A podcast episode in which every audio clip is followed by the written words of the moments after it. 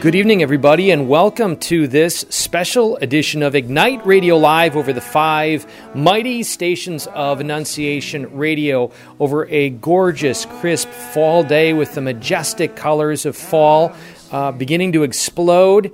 And I'm often moved in my soul during this season to uh, experience this transformation around us is somewhat of a metaphor of our great Savior's grandeur, a metaphor of the transformation that He wants to take place within us. The beauty that captures us coincides with dying, uh, the discomforts, the challenges, the sorrow, the difficulty, to see that we're never closer to Christ than in our suffering. We are going to tonight, as it's Share-a-thon week, to uh, share with you uh, the second night of our three night parish ignition. So, what is parish ignition? It's a three night mission, and each night corresponds to a movement of Jesus empty, fill, and overflow. The movements of Jesus Christ. And uh, truly, as we've been fashioned in Christ, to recognize that these movements define our lives.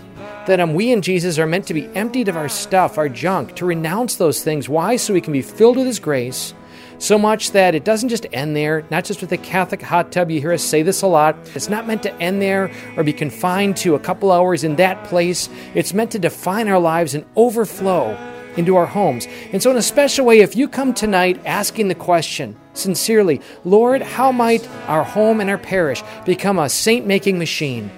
How might we become what you call us to be, what you've designed us to be, so this world can know you so that they can encounter you. And uh, truly, that we, Lord, whom you call to home, whom you call to marriage, might more fully discover this truth that we profess, that we partake of on Sundays, that this holy Eucharist, this holy communion might more and more flood us, that we might become a holy community. So we're delighted to share with you the second night of our presentation of this parish ignition event. And uh, if you're interested in this for your own parish or want to find out more about this Live It gathering that uh, we talk about in this, you can find all that out at massimpact.us. Massimpact.us.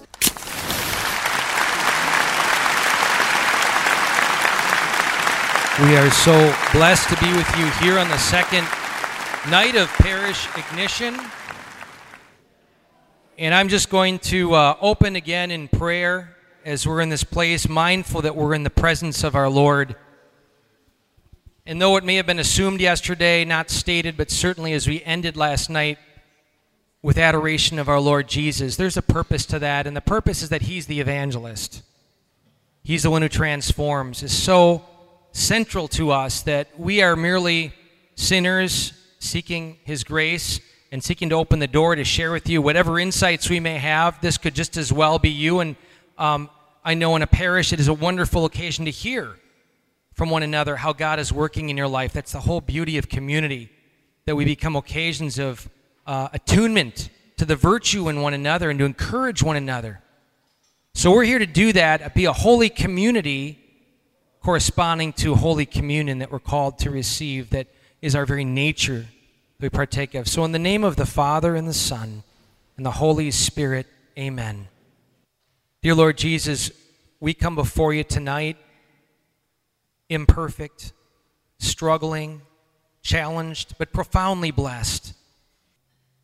We say, Yes, Lord, speak to us personally. Awaken us, God, to the call that we can have a corresponding commitment, Lord. In your revelation, awaken us that we might have the right response, that we might become a holy community corresponding to Holy Communion. We ask this in your holy name through Christ our Lord. Amen. In the name of the Father, and the Son, and the Holy Spirit. Amen. So I grew up most of my life in Wisconsin. I lived there 16 years. At the time, it was most of my life. Now it's not. I guess that age does that to you. Um, Oshkosh, Wisconsin, Oshkosh B'gosh, Green Bay Packer fan, Brewers. I'm one of six boys and a girl, so very blessed by my experience growing up in Wisconsin. A lot of our debauchery, as anybody's debauchery, is what's accessible to you, and we had a lot of produce. I'll spare you the details of what young high school kids do with produce, eggs and such. But, uh, you know, all that marked my occasion to see priests often, and um, and our family becoming Catholic and all of that. But, anyways, my dad's job, my dad was president of a hospital. I was very blessed to come from a very um, wonderful mom and dad who forged us faith in us. Uh, the short story is um, of six boys, my older brother and other brothers definitely got caught up in the MTV world and lifestyle. Fill in the blank. By God's grace, I can say every single one of the seven um, through that season of, of making bad decisions, every single one is back um, in the faith and seeking God's grace, seeking to live for Him and, uh, and form their children in the same way. So we moved from Wisconsin to, after my senior of high school, to Ohio, Cleveland area, and I worked in a restaurant, the Courtyard in Brecksville, Ohio, to make money for college, Miami of Ohio. And I remember working a long shift, and as I'm carrying out these various dishes, and it's a phenomenal food. I love the food at the Courtyard. So I'm taking out steaks and I'm taking out ribs, and you know, five o'clock p.m. becomes six, becomes seven, and taking the orders, and I'm hungry. I haven't eaten, I don't think, all day. It was one of those kinds of shifts. And so I'm, I'm obviously my stomach is beginning to notify me that, you know, something is empty, something is missing here, you need to fill me. And it's connecting with these, um, the great food that I'm seeing. And I can't wait to get off because one of the perks of working there is we could get substantially discounted food. And so I'm thinking, man, a steak would just be great. I haven't had a steak in a while. Anyways, 8 o'clock, 9 o'clock, 10 o'clock, I'm thinking about that steak. I check out the money. I come up to the front counter where they have the display of all the desserts. And I wonder why they do that. Maybe it'll tie into the story.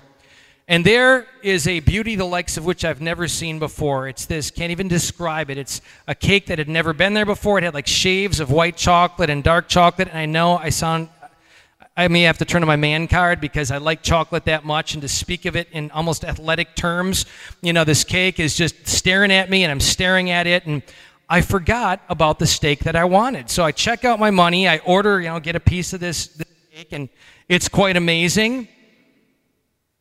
And on the way home, as I'm driving, my stomach is reminding me that I am not full. It's reminding me that I remain hungry. In fact, maybe even hungrier. And so, what's the analogy? Well, it may all come together for you when I say the next day I described to some friends uh, my experience because um, I came home and I had to actually eat something substantial. I said, What was that cake? New cake. You know, nobody told me about this. Usually they tell you the new items and whatever. It's called the Lucifer cake. So, you know, it was attractive to me. It was appealing to the eye. It, it, it distracted me from the real food I needed. It distracted me from what could possibly fill me. And to this day, it's become kind of a metaphor of my life and people around me's life that we're made for a fulfillment by something, but we're distracted by something else that makes a promise that it does not fulfill. So as we continue to be emptied of ourselves, it's worth asking what is the fulfillment? What is the food that God calls us to have? Well, my wife and I have lived here with our family for three years. We have come to be friends with an older couple, very dear couple to us. Um, their family does not live nearby, and uh, I befriended the dad. He likes cribbage, so when I can carve out the time, I go over and I play cribbage with him. And as you know, it's just a delight to just talk. Sometimes we wait 30 minutes before we even get to playing cribbage. Um, I hear about his history. I'm delighted by his past, the hard work that he had to get where he got in life. And by God's grace, he went from really poverty, quite frankly, to being extremely successful business owner and uh, no longer owns his business, but he ended up making a lot of money. And he always shares with me, in addition to his background and history and story and his success and his gratitude to God, he's a daily mass goer. In recent life, he um, really was attuned to God and the food that he needs to eat.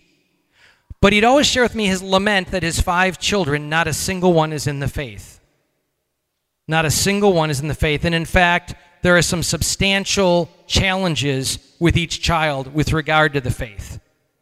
And uh, I'm going to call him Pete. Okay, so I said, Pete, and I'm always asking him for wisdom. When you reflect on your life, is there anything, I don't know, you lament, you wish you would have done differently?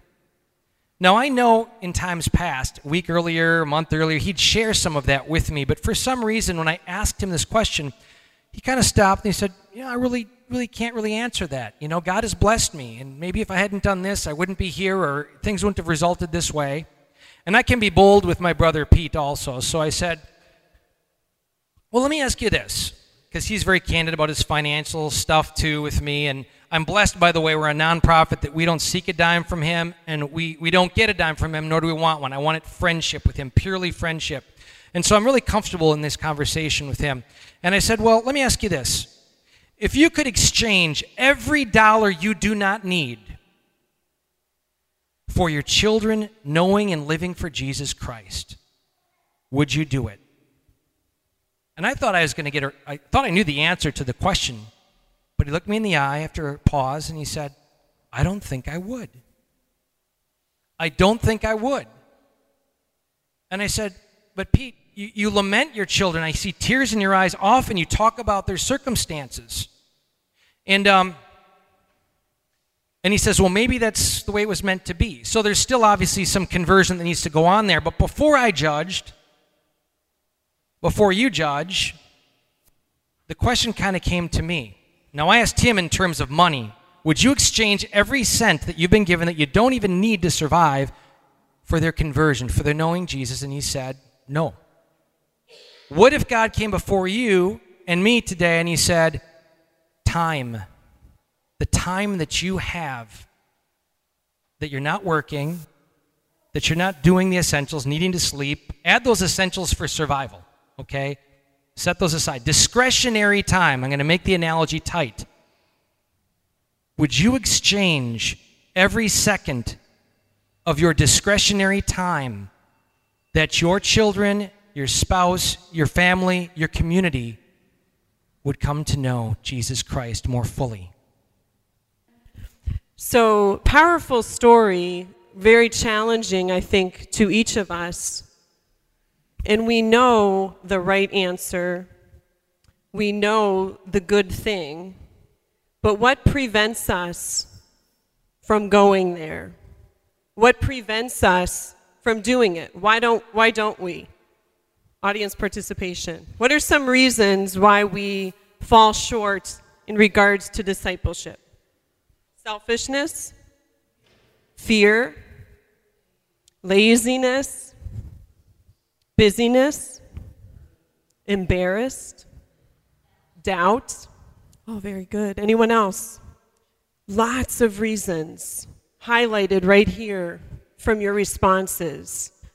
You know, sometimes I think also we just become too comfortable. It's so easy, and we can pat ourselves on the back very easily when we come to Mass, when we go to that Alpha group, or when we come to a parish mission, or, you know, fill in the blank with whatever.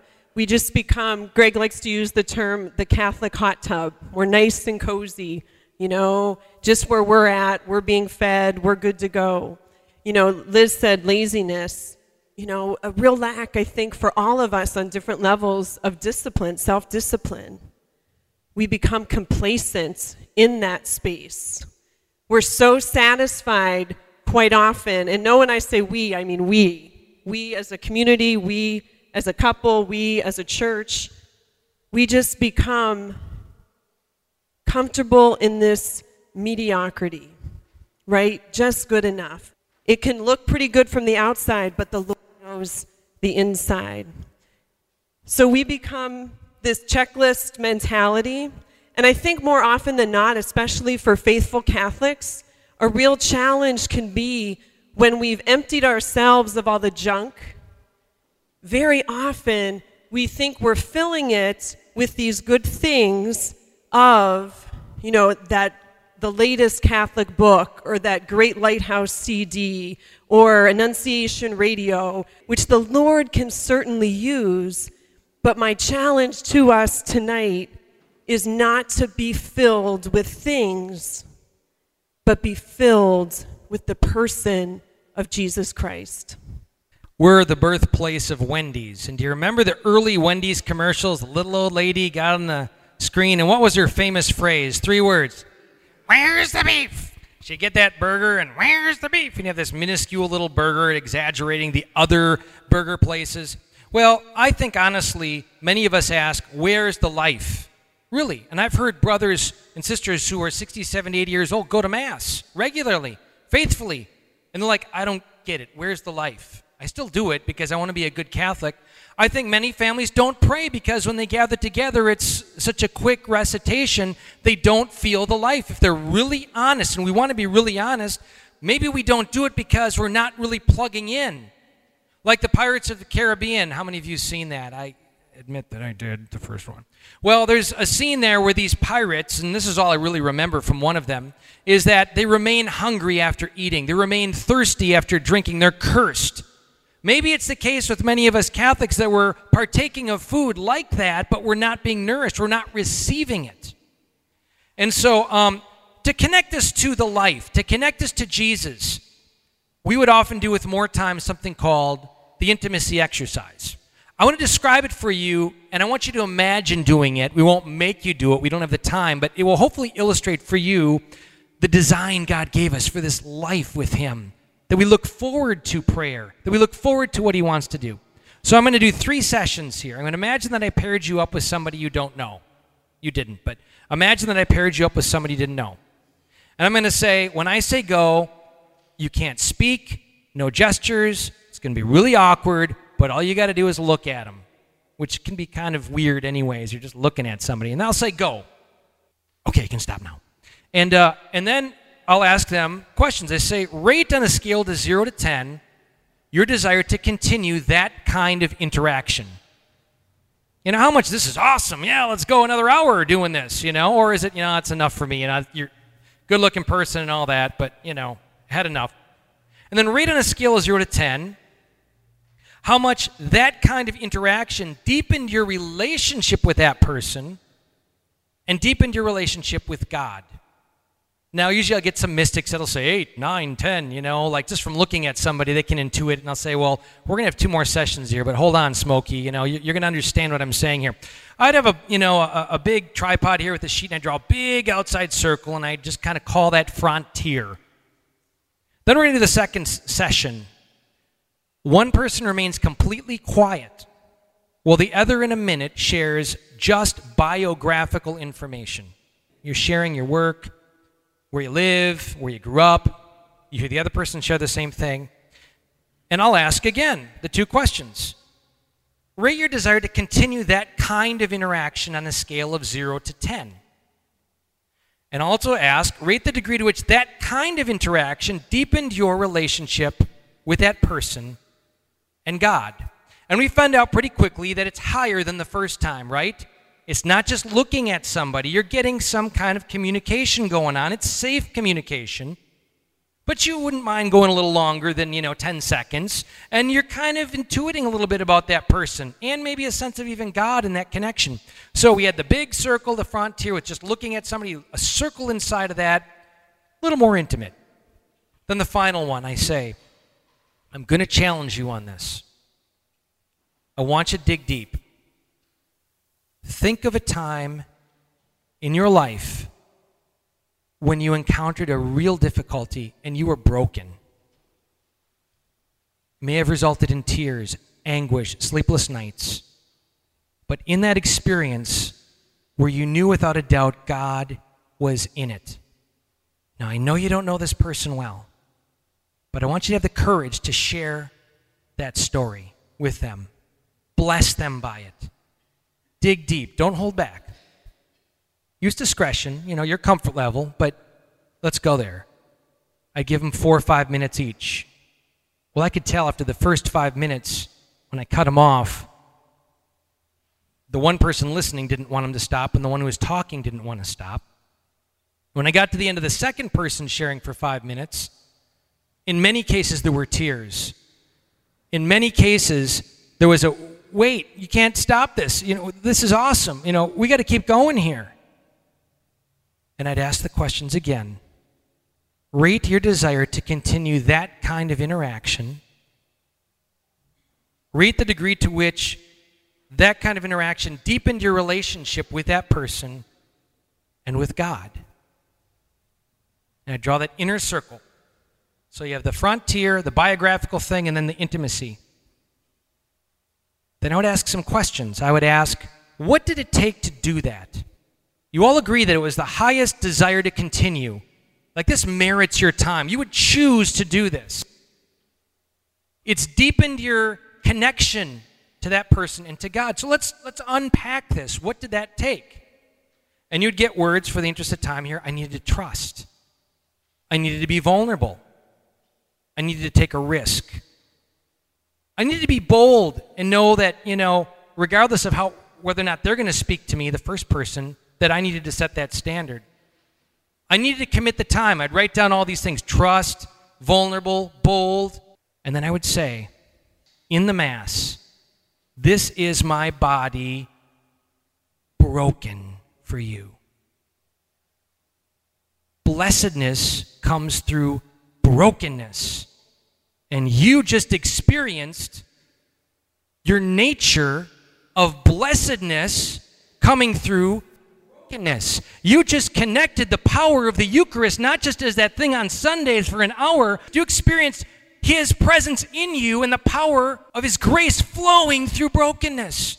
What if, what if Holy Trinity could be that kind of place? What if people were talking up the streets and in this region that that's a place where people get my brokenness, not as a thing to be avoided or hidden or disguised, but that is the place where I understand I am never closer to God than in my brokenness. They celebrate this stuff, they celebrate it there. They are a community of believers of one heart and soul. With power, they give witness to the resurrection of Jesus. That's from Acts 4 32 to 34. What if the Acts of the Apostles isn't just a historical account, but a present description of the people of Holy Trinity Parish because they get this dynamic that they are called to become a holy community that corresponds to Holy Communion. And it requires what? Risk, trust, brokenness, setting aside the time now, if in a short snapshot the Holy Spirit worked through my meager words to open your mind and your imagination, even just a glimpse, I want you to understand that's what God desires in the heart of heart of your marriage, in the heart and heart of your family. It will not just happen. The Lucifer cake of the world is being presented to your kids and me, and often it's fine. It's sports, good thing. Like kids love sports, drama, great things. Are we taking time to have that intimate encounter with our spouses, with our families? Are we taking our time to experience that grace? Because in that example of sharing with one another, if we get that in the human world, it's a bit of an insight to the nature of prayer with God, that intimacy with our Father. It's a game changer. It's what He fashioned us for, it's what He desires. Blessedness in the brokenness, overflowing to the world. Pope Benedict said, The heart of ritual and religion is relationship. It's a powerful insight. His Jesus of Nazareth trilogy, his books, brilliant scholar, Pope Benedict. Religion is awesome. Ritual is awesome. But the heart of them is relationship, the likes of which we just experienced. I might put it another way the degree to which our relationship is deepened with God is the degree to which our religion and ritual are authentic and true. John Paul II said the ultimate drama of humanity is alienation versus participation. So, as we look to this plan for what it takes, or as we talked about yesterday, do we know where we're going? If you could imagine the image of a chain with the different links in it, because it's all connected, we need to prioritize this walk of relationship. And I know you're a bright crowd. What is the first link in that chain? Myself with with God, which again, no brainer. And then, wherever we're called in life, if we're married, our spouse, or whoever else we are responsible to or for, our family. our community, our parish, and they kind of go from there depending upon where we are called in life. But if you can keep that image in your mind, if that link, especially that top one, is not there, everything else falls. They're connected with that top one being the top one for a reason. And so I propose to you that first link of personal relationship with God. It's easy to say, but are we willing to have the plan to do it? How many of us wouldn't like to lose weight or to become more fit or to learn an instrument? But we know if we really mean it, we need to do something about it. We can't just say it or have these great desires, but we need to make it happen. So there, you know, there are weeks and weeks and weeks and hundreds of thousands of CDs and talks and whatever that could fill that time. But I propose to you just one simple thing, one simple challenge for this parish mission.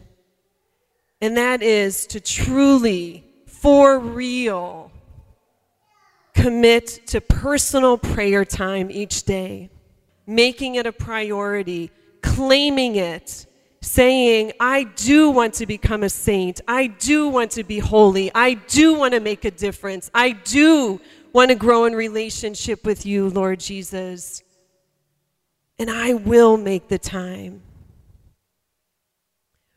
Have a plan whether it's getting up early or taking some time during lunch or whatever it is, prayer time, if we are serious about being Christian, is not just a luxury, it's a necessity. It's a necessity.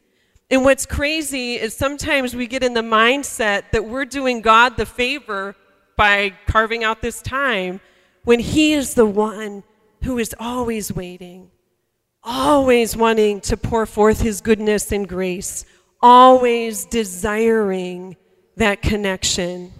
If you followed Mother Teresa at all, in particular during her canonization stuff, if you will, her, her motto of sorts for her community and in all the chapels of the missionaries of charity is a simple two phrase, two word phrase next to every crucifix, which just simply said, I thirst. And she has a beautiful reflection of those words of our Lord thirsting for you and me, thirsting for souls. Do we know our value as a son or daughter of God? Do we know to whom we belong?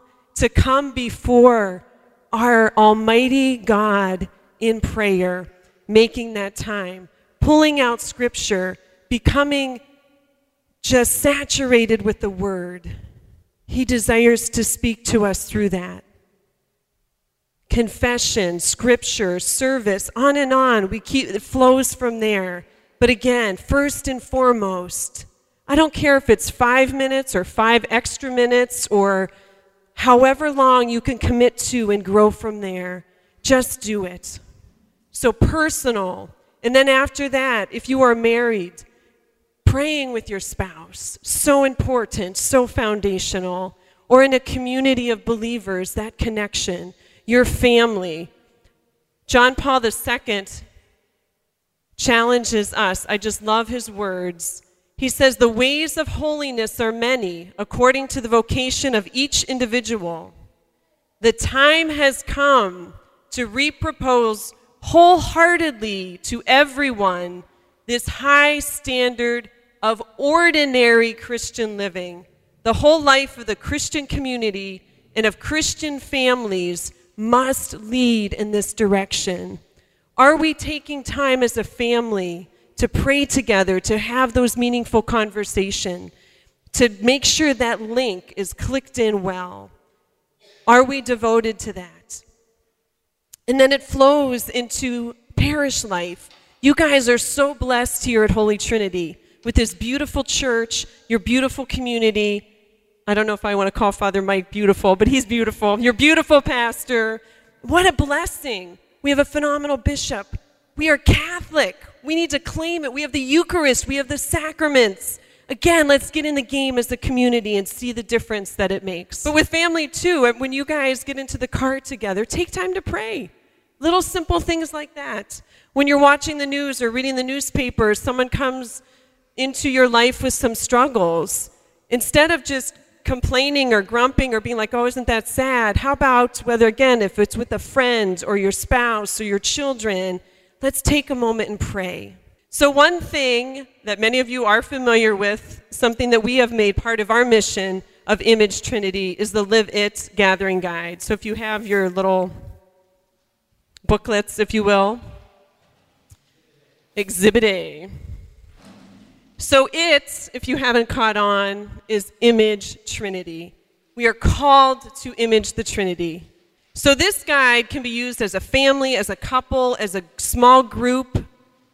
It's very versatile. You can make it your own. But one thing that we encourage people to start out with are these fun questions. It kind of breaks the ice a little bit, etc. Okay, without looking, now that I told you to open it up, you can close it a second. And Paul, give me a number 1 to 50. 17. One of my greatest challenges is traveling. Okay. If I could create any movie, it would be about marital love. Oh. Would it be a drama or a comedy or sci fi or. no. So that was a little taste of the family fun questions. And if you did nothing else in the next 24 hours, take 10 minutes. Try it. If you're all gathered together just with your spouse or a group, by the way, there is a family edition and a group edition. We have folks doing this throughout the diocese. We have men's groups basing it on this, we have women's groups, we have families. It's very versatile. Our kids have been leading on a weekly basis a Live It group almost on a weekly basis for a year. Teens can lead this. And it is such a blessing to them that they drew on up to 35 people. And you notice three simple rules just real quickly. Number one, love. You just tell them, and it's good to read this aloud to your family, and we know we have to enforce it. Respect others, don't interrupt, listen with real interest and care, encourage. That alone, quite frankly, is a great message for parents, right? What if we get our kids just that first rule? Listen to one another, don't interrupt. Secondly, environment, very key, and it's key to prayer. Are we our environments for success? Turn the phones off. Set the devices aside. TV off, radio off. Light a candle. That's what that candle is for. Light that candle. And three is very key. Make it your own. If you get talking about something meaningful and it opens the door to that intimacy experience I talked about, let it flow. Let the Holy Spirit move that. So, Stephanie ran through some of the family fun questions in here. I just want to point out the daily questions. These are things that we found some of the groups that we're forming throughout the diocese do this almost on a daily basis over lunch or over supper, these daily questions. What does this do when you do this in a family? Number one, it causes the rest of the family members to have mercy. Your teenagers understand maybe why you, as a dad, are a little bit heavy handed or why you're impatient or why you're tired because they're going to hear you say, Hey guys, the challenge for me is I'm just really struggling with some things at work. I'm feeling a lot of pressure. I'm worried about bills. Man, that's a challenge. And they may hear, uh, dad may hear his teenagers say, Well, if I'm going to be honest, you know, kids are picking on me. I feel left out. I'm struggling with a grade in school. It fosters mercy. We begin to hear each other's hearts and it causes that tolerance, that magnanimity, that mercy. It does a second thing. It causes us to be supportive and encouraging and prayerful for them. My kids started praying for me. Who doesn't want their kids and their family praying for them? When you share candidly about a challenge in your life, they're in the game. Same with them. When you share a victory, you're sharing them together. And the cool thing is, as you do this more regularly, well, what happens? You're talking about your vices, you're talking about your challenges, and you're supporting each other. I'm aware that I'm going to be sharing a victory or a challenge tomorrow, the next day, the next day. Well, guess what starts to happen? It starts to become an incubator. Those relationships become an occasion, a saint making machine. It becomes an occasion to become saints. A small community alive in God's grace. And these are just two of the five questions. So they are together something you're grateful for, a recent victory, a challenge, an affirmation or gratitude, something meaningful going on in your life. God wants to give you, I can't say this strong enough, all the wonderful things Stephanie said. God wants to reveal himself in our relationships. We will do this because we're going to experience transformation, experience strength, we're going to experience apology, forgiveness, mercy. We're going to experience overcoming vice and becoming virtuous which is the design and purpose of marriage. It's the design and purpose of family. And imagine if we're all doing that we're lighting that candle. You get the image of the way this is all set up. You light the candle when you're talking and praying or doing daily questions. And then when you come to Ignite, you see not just the generic, hey, take the rental candle and bring it up, but the burning bush is lit up with a visual image of families on fire and growing in faith. Are we perfect? No. But we're getting it. We're getting that God's grace is overflowing in our lives. We're praying personally. Men have a common language, and women have a common language to say, How's your prayer life going? What can I pray for you for? In fact, that ought to be a challenge. Like if Father Mike, I'm sure he's probably done that kind of thing. If he said, I want you folks in the next week, the first time you approach anybody in this parish, I want you to say one thing what can I pray for you for? Or how's your prayer life? How's your prayer life? How's your daily prayer life going? If you know that a parishioner is going to ask you that question next time they see you, what do you think that's going to do? I'm going to get asked by a parishioner how my prayer life is going if I prayed this morning. But it's that kind of dynamic that God wants to get us past the debris, the stuff, the junk, and be an occasion of a community of believers alive in the Holy Spirit. So, the readings if you look at the guide, we've got the fun questions, we've got the daily questions. We always begin with apologies. If we've been to our house, we do it in front of strangers. Before we even begin prayer, we say, okay, guys, apologies. It's a little weird and uncomfortable if, if you do it the first time. By the second, third, fourth, they look forward to it.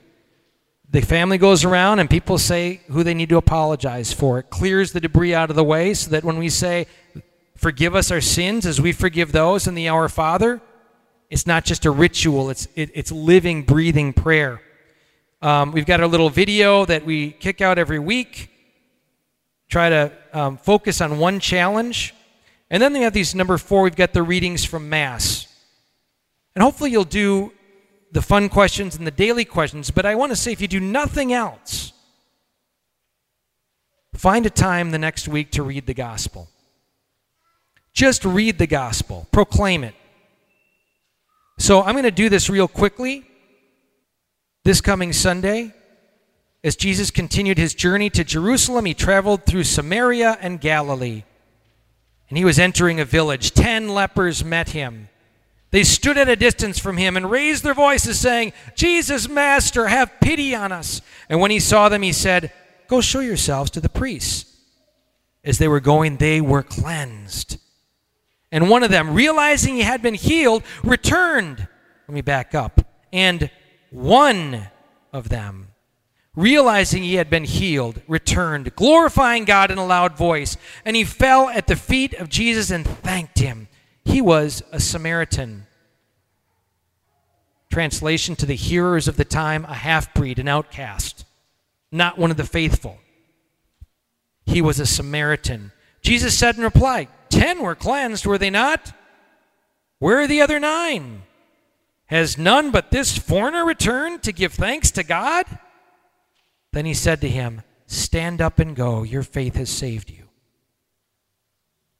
So every reading has the first question is the same. What struck you in this reading? Challenged you, inspired you. What questions did it raise? What if in the next four days, this parish community, you just reflected on these questions, and when you saw each other, hey, that reading they read about the 10 lepers, what hit you? What challenged you? You don't need us, leaders, to kind of set the stage. I encourage you as you see each other, hey, what struck you? What's that doing for you? Is it making a difference in your life? The second question is always one that means to challenge us personally. In this case, what has God done in your life? How and where are you giving testimony? Again, like that one leper, right? What difference might it make if you gave greater testimony to what God has done? Do it. And I might ask you as we look at that reading, and the goal of this is are we living the gospel? Are we striving? We're far from it. We have fears and concerns and all the stuff that are barriers, but are we willing to say, Lord, may, I, may we become a holy community corresponding to Holy Communion? Are we radiating as a community the gift that God gives us?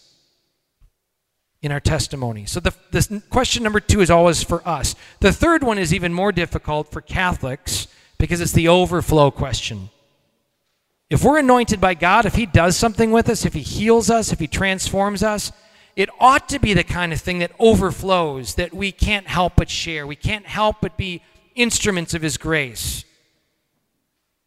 And this question in particular, who is someone you might help give greater testimony to what God has done in his or her life. That should just be second nature to an evangelizing community. We're going to talk more about that tomorrow. And it ought to be more than just an ethical thing, but it ought to be God, I've experienced your, your transforming life. I'm one of those 10 leopards, and I want to give testimony and witness to that. But there ought to be a second thing of, gosh, I got a brother, sister, friend, spouse who's got a great story. I need to encourage you that. Finally, and if we had time, we would do this and you discover the power of this. In a small group or a family, you go around and every person would get hear from every other person. In this case, share with each person how he, she has helped you give testimony to God's work in your life. I'll repeat that again. In this case, in a small group or family, you'd go around and share with each person how he, she has helped you give testimony to God's work in your life. Encourage them. How awesome. In our case, a family of eight. I get seven encouragements. I get to hear my six kids, five of whom are now teens, tell me how awesome I am. Which parent doesn't want that? It's a really cool thing. You're affirmed, you're encouraged, they see good things in you, and you, do the, you get to do the same for them. And so every reading, we have these four main components. And I just invite you again in your mind's eye to think this is the purpose God called us to. Everything else is secondary. It's meant to open up that door to God's grace alive in our relationships, that we want to do it. And when you do it with your kids or spouse or friends or group, if you want to receive that grace, if you wanted to God can really do with you, that you'll be different and experience that a month down the road, liveitchallenge.eventbrite.com. The Live It Challenge is an invitation for you, whether you do it as a family or as a small group. A small group, pull together three people and say, "Can let's find a regular time during the week for one hour. I want to tell you about this thing. We're going to gather and do this thing. It makes a difference. It's a game changer. Do it every week for seven weeks, and your kids will be the parents. They will be the ones, if you miss it, to say, hey, we got to do that thing. Sometimes it's in the car, it's on the way, uh, it's 30 minute drive or 60 minute drive somewhere. That's fine. Walt, I'm going to give you 30 seconds, put you on the spot. You took the initiative. You didn't have any training in this, no formation. You just said, dude, I just have been hearing about this. I finally got to get in the game and do it. And you did it with some parishioners here. Just share with the community. He didn't plan on this. Just share with us how that went. Uh, well, we went with low bearing fruit um, in terms of people we really thought that would say yes. I prayed for all four of the husbands for two weeks before I asked them every day that they would be open to it. And um, I called all four, and all four didn't even ask the wives. They said yes. So they probably got crap for it later, right? But it was, um, for those of you who have been in a, in a family setting or, or, or a, a friendship setting where you don't really know each other, but you share faith all it takes is one person to dive deep, and they become deeper friends than you ever had in your life. And uh, so there's no doubt in my mind that I became very close um, with all four of those families um, in just seven weeks. So I enjoyed it very much. Let's have a hand for Walt taking the initiative. The kids are going to be here in a moment and we're going to shift. But again, so the twofold are the front and the back. The front is to make the Live It challenge. Go there, sign up. If it's your family, find those days and schedule them. It's more important than volleyball or soccer or track or all the things we put on our calendar that have importance. This is the most important thing. We use the phrase put the flag in the sand and discover the gift God wants to give you, truly. So, Stephanie challenged you with personal prayer. This is like right there. It overflows into a 60 minute time during the week. Follow the guide, call me, call anybody who's done this if you need some encouragement, but it really is kind of self explanatory. And just finally, light your candle. Maybe you forgot to bring your candles tonight. Um, light your candle, and that's the whole idea. You bring that candle to ignite, and you unite with all the other families, and it will overflow. Again, we'll talk about overflow tomorrow night, but you kind of get a sense of God's design and purpose for you and your marriage and family in this parish. Just really quickly, if this is overwhelming to you, that's an okay thing. but one of the rules, if you saw on that first sheet or first page of the booklet, is make it your own. You don't have to do every single line in here. You know, pick and choose. You don't even have to do the one hour at a time. Do it in 30 minute increments or 15 or however it works best for you, your small group, your family. You know, even if it's one on one with a best friend or a spouse, who hopefully is your best friend, but just like don't be overwhelmed by it. Just pray for the grace to be open to what the Lord desires you to give to give to you through it. So give it a shot. In a moment, we're going to transition into Ignite. So, as we're uh, transitioning in the name of the Father, and the Son, and the Holy Spirit, amen. Come on in, guys. Come on in. Dear Lord, we thank you for this time we've spent together. Lord, give us the courage to have confidence that if we take this step, you will sustain us. Give us the conviction to make this time, God, in the seven weeks that follow.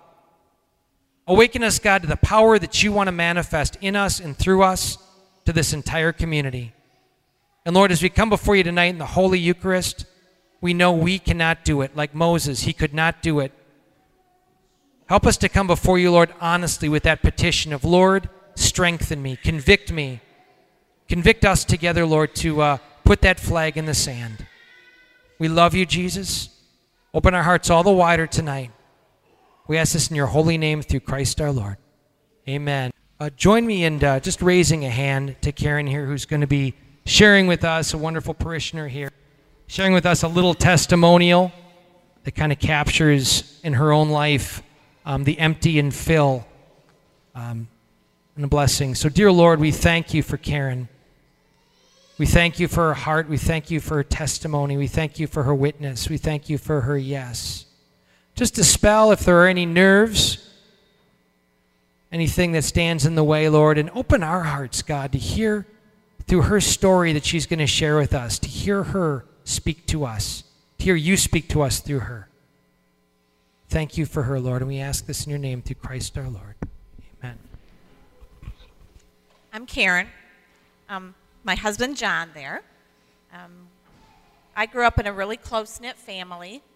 There's six kids. We had an uncle that lived with us. Um, we were really close. So close that John, when he first met, uh, met me and met my family, was a little uncomfortable. He wasn't raised in a family like that. So um, the first time he met my mom, she gave him a great big bear hug and lifted him, and he's a big guy, off the ground um, and kind of startled him. And that was, that was the first impression that he had of our family. And we're very, very close. And as a close family, we talk every day, sometimes multiple times a day. And for someone who doesn't understand that, that might be a little bit difficult too. But anyway, we're really, really close. And that's kind of where my story begins. My sister Mary um, was dating a man that no, none of us felt was best for her. She had been divorced, um, and she was dating this guy, and they were on their way to his brother's wedding, and they were driving on the Pennsylvania Turnpike. And while they were driving, he proposed to her. And Mary, since she had been divorced and she was a little skittish and she knew how we all felt, and she told him that she wasn't ready to remarry. And he became irate um, and said that if he couldn't have her, that no one would have her. And so he sped at estimated 90 miles an hour on the turnpike and drove straight into the back end of a semi. They ricocheted off, hit another semi. The top of the car was severed, and she flew out into a ravine along the um, roadside, and he flew out into oncoming traffic and was run over by a third semi. Um, she was in an IC unit in Pennsylvania for a week, and it was before we all had cell phones and all of those things. So she had her purse with her that had her address and whatever, but she lived alone. She didn't have anything that identified family members, and so it was a week before they could contact us to let us know that she was in there and her condition and all of that. And of course, we packed up in the middle of the night with our um, two kids. I was pregnant at the time, and drove to Pennsylvania um, to be with her. She's traumatic brain injured, um, probably, I'm going to say, a second grade level at best. Um, she suffered a broken neck, back injuries, and a crushed pelvis. So her accident brought about a lot of ugly feelings for me. I was mad at her for putting, herself, putting herself in a situation where she could be hurt. We didn't like the guy. You knew we didn't like the guy. Why were you with him? Why did you agree to go to a wedding in another state? I was mad at her. Um, I was mad at him for obvious reasons. Could not get over the fact that someone would do something so awful. Could not get over it. And that anger kind of seeps down into you. And because it did that, I found that I didn't have patience for her. And I'm a special ed teacher. For those of you that don't know that, I deal with special ed kids. And I didn't have patience for my own sister, um, and even when she needed me more than ever. Um, I didn't have patience for my other family members either because they were counting on me because I was the special ed teacher. And all of those feelings kind of built up in me. And I didn't really share them with anybody. I never shared them with John. I didn't share them with, with my family members. I was just kind of kind of angry and bitter about all of it.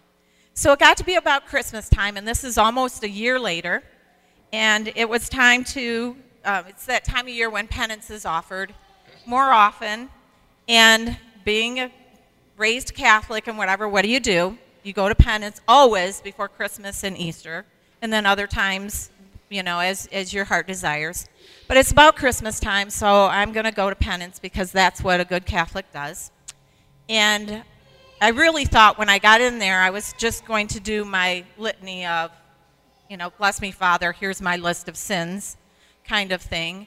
And I got in there and I, I don't know what happened, but I just, the floodgates opened and I gave a true confession. And Father was absolutely wonderful. He sat there, he listened, he accepted my flaws, he was patient he forgave me, and in that forgiveness, I found that I could forgive others. And I walked out of that church, and I didn't, and what an ugly word, but I didn't hate her boyfriend anymore, because I really think I kind of did. But I, I didn't, and I don't now. And I wasn't mad at my sister anymore. All of that was forgiven. So, in that, I emptied. And I became full because I was given patience. And I've always been kind of a patient person, but I think now um, God has filled me and forgiven me so much that it's, it's a gift for me. Um, my compassion is, is part of everything in my life, everything that I do.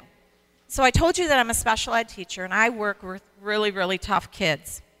I worked with high school students, who were drug addicted, had criminal records, um, horrible, horrible lives. Right now, I work with younger children. They're poor families. They have really tough struggles.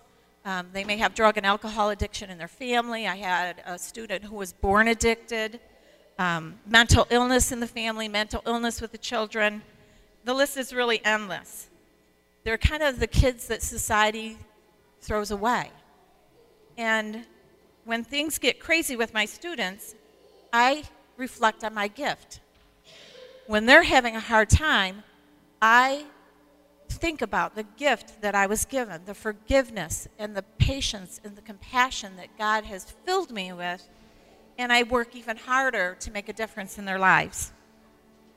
So, even though they do things, and they do, um, it's part of mental illness, it's part of those things. Sometimes, and you may have people in your life that life like that too. They do the things on purpose because they want to get your goat, they want to make you upset, they want to see you react.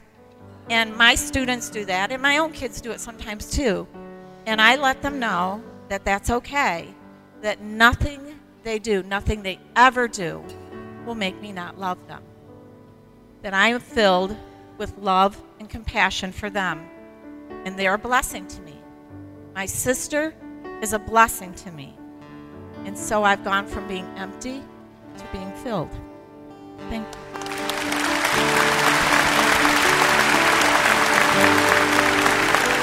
We're going to sing a song that is ancient. It means come, Holy Spirit. The Latin is Veni Sancte Spiritus.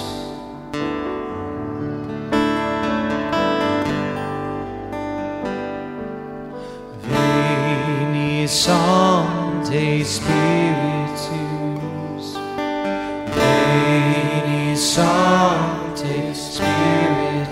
You sing that with us? Veni Sancte Spiritus. Veni Sancte Spiritus. We proclaim you tonight, Jesus. We declare you as Lord because you are. Lord, through you and by the blood and the cross, we are no longer victims but victorious, Jesus. And you simply ask us to claim you in our lives, to receive you in our lives, God, and we do tonight. Certainly with our words and in our hearts, hear us speak to you. Have victory over me, Jesus. Have victory over our minds. Have victory over our hearts. Have victory in our relationships, God. Have victory over our memories. Have victory over our sin. Lord, claim us this moment, this night. We are yours, Jesus. Deliver us from the, the fears, from the reservation, from the mediocrity, God, from the doubt that keeps us constrained, that keeps us from proclaiming you with the same joy and enthusiasm we might for a football team or anything else going on. Tonight we proclaim you as Lord. You fashioned us, God, to give you praise with the psalmist, Lord God. You fashioned us with all that we have to lift you up in worship, that every aspect of our lives, God, might be worship. You are a good, good Father. And we thank you, God, for what you've done, for what you're doing, what you promised to do. Free us, God, from our fears. Deliver us from our reservations. Deliver us, Lord God, from anything that keeps us from being the people you call us to be. We praise you, Jesus. Thank you, Jesus. We love you.